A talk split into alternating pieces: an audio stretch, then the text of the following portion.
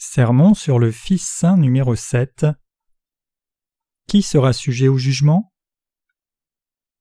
Comme le credo des apôtres déclare, d'où il viendra juger les vivants et les morts, l'humanité entière de son Père Adam jusqu'à la fin du monde sera sujette au jugement de Dieu.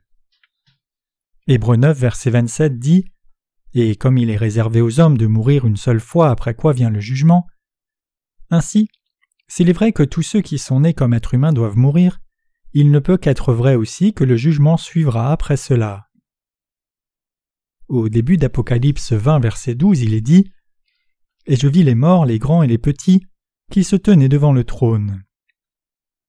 Ici, les mots les grands et les petits ne signifient pas les adultes et les enfants, mais les grands font référence aux rois, aux présidents et autres policiers de haut rang ainsi qu'aux puissants, et les petits fait référence aux citoyens ordinaires et au simple peuple. De plus, au début d'Apocalypse 20, verset 13, il est dit La mer rendit les morts qui étaient en elle. Cela signifie que tous ceux qui sont morts par accident se tiendront aussi devant le trône du jugement. Peu importe l'endroit où les gens sont morts, que ce soit dans la mer, dans l'air ou sur la terre, puisque tout le ciel en entier et toute la terre sont entre les mains de Dieu, personne ne peut éviter son jugement.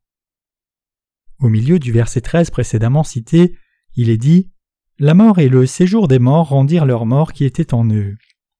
Et en continuant au verset 14, il est dit Et la mort et le séjour des morts furent jetés dans les temps de feu, c'est la seconde mort, les temps de feu. Le péché est la loi inchangeable qui met les gens à mort et l'Hadès, séjour des morts, est la prison qui retient les morts.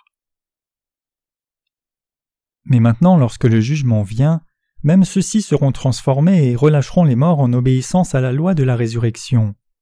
En d'autres mots, lorsque la vie éternelle et la destruction sont déterminées par le jugement dernier, il n'y a plus de loi de la mort et de l'Hadès. C'est pourquoi ces deux choses sont jetées dans le lac de feu. Pour le dire différemment, le fait que l'Hadès soit jeté dans le lac de feu signifie que les pécheurs qui se tiennent devant le trône du jugement seront jetés dans le lac de feu. C'est alors que la mort, le dernier ennemi de la vie, sera détruite. 1 Corinthiens 15, verset 26.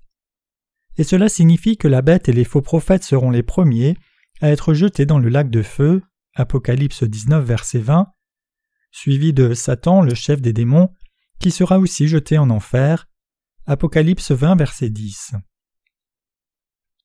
Tertullien, un père de l'Église, avertissait d'un jugement imminent les Romains qui jetaient les chrétiens en nourriture aux lions affamés dans les arènes publiques et les colisées, ou qui les crucifiaient et les brûlaient, et qui regardaient et prenaient plaisir à de tels spectacles, il leur disait Vous aimez les spectacles?